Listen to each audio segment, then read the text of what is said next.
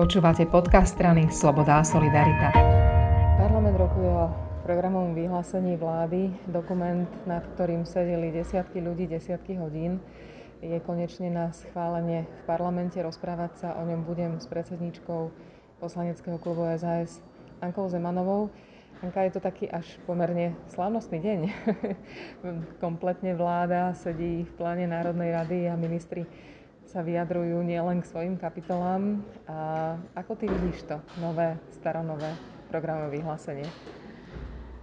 Myslím si, že takto ako to navrhol Edo Heger, že e, si programové vyhlásenie vlády z predchádzajúcej vlády adoptuje aj táto nová vláda a že budú tam len úpravy formálneho charakteru, to znamená veci, a nie že formálneho charakteru, ale že sa upraví len o tie veci, ktoré boli už za ten rok e, splnené a nebolo ich málo a že vlastne ostatné vyjednané e, veci, ktoré sa, na ktorých sa pracuje, alebo ktoré sú ešte v pláne v programom vyhlásení vlády zostanú. Takto sa aj v konečnom dôsledku dohodla koalícia pretože naozaj tých námetov, ktoré by si zaslúžilo v programe vyhlásenia vlády, ešte o doplnenie bolo veľmi veľa a v podstate bolo by to asi nestihnutelné e, v tom, tej lehote, ako, ako to bolo potrebné. Mm, ja som e, Eduarda Hegera pozvala na poslanecký klub, kde sme si v samostatnom bode e, prechádzali ako prípravu programu PVVčka, ale ešte v tej čase v tom čase, kedy ešte sa mali ambície rezorty aj poslanci o nejaké doplnenia. A v prvom rade treba povedať, že sme mu na klube vyjadrili úplnú jednotu, všetci poslanci do, do nohy, s tým, že má našu podporu a, a toto programové vyhlásenie vlády nie je že povinnou výjazdou, ale je to povinný základ na to, aby sme mali dohodu o tom, čo bude ďalej. O programovom vyhlásení vlády verejnosť možno až tak veľa nevie, málo kto ho čítal úplne celé, ale je fakt, že o tento dokument sa opierali politici všetkých strán v čase, keď bolo pred takými dvoma mesiacmi najhoršie, že všetci vraveli, že nie je to teraz v poriadku, nerozumieme si, máme problémy, ale všetci chceme stavať na tom, čo sme si dohodli pred niečo vyše rokom, že je to teda dobrý dokument. Čo z tvojho pohľadu tam je také, že naozaj sa oplatí o to oprieť, že je to tam dobre napísané.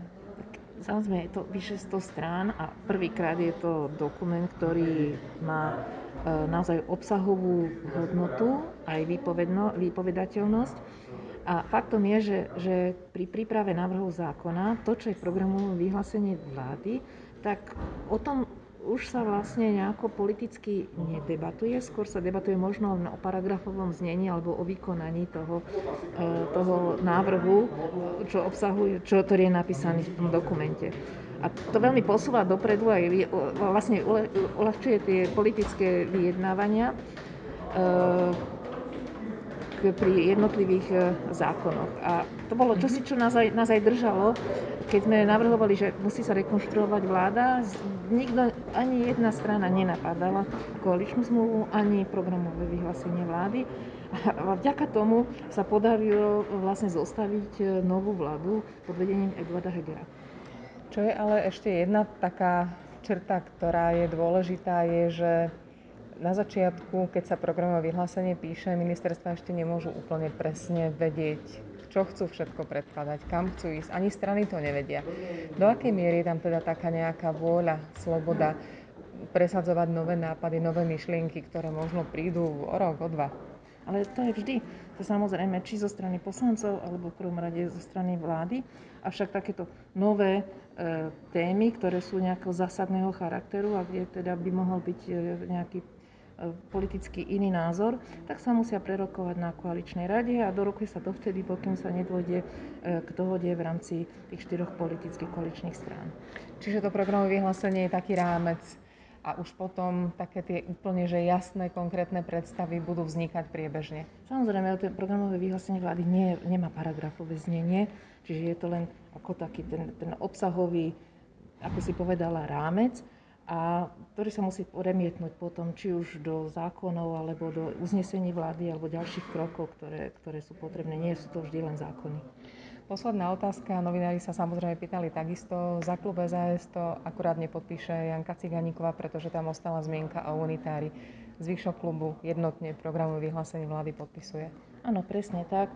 Zostalo to tam síce so slovičkom, že zváži, to znamená, nie je to tam, že automaticky musí dôjsť e, k dohode, ale zostalo to tam. E, kolegyňa Janka Dito Ciganíko zostala vlastne také konzistentná v rámci, v rámci času, času aj, aj teda toho svojho hlasovania.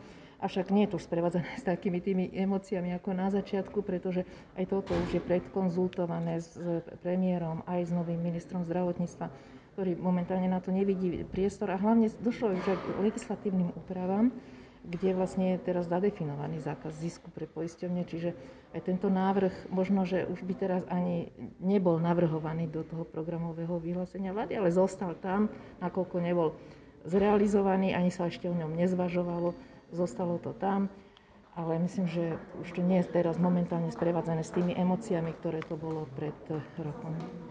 Bude to dlhé rokovanie, tak uh, držme palce, aby to padlo dobre. Určite áno, ja akože, koalícia má tú svoju 90 a keď budú teda prítomní e, všetci poslanci, tak bude to v maximálnej možnej miere podporené. Ďakujem veľmi pekne. Dobre, ďakujem, pekný deň.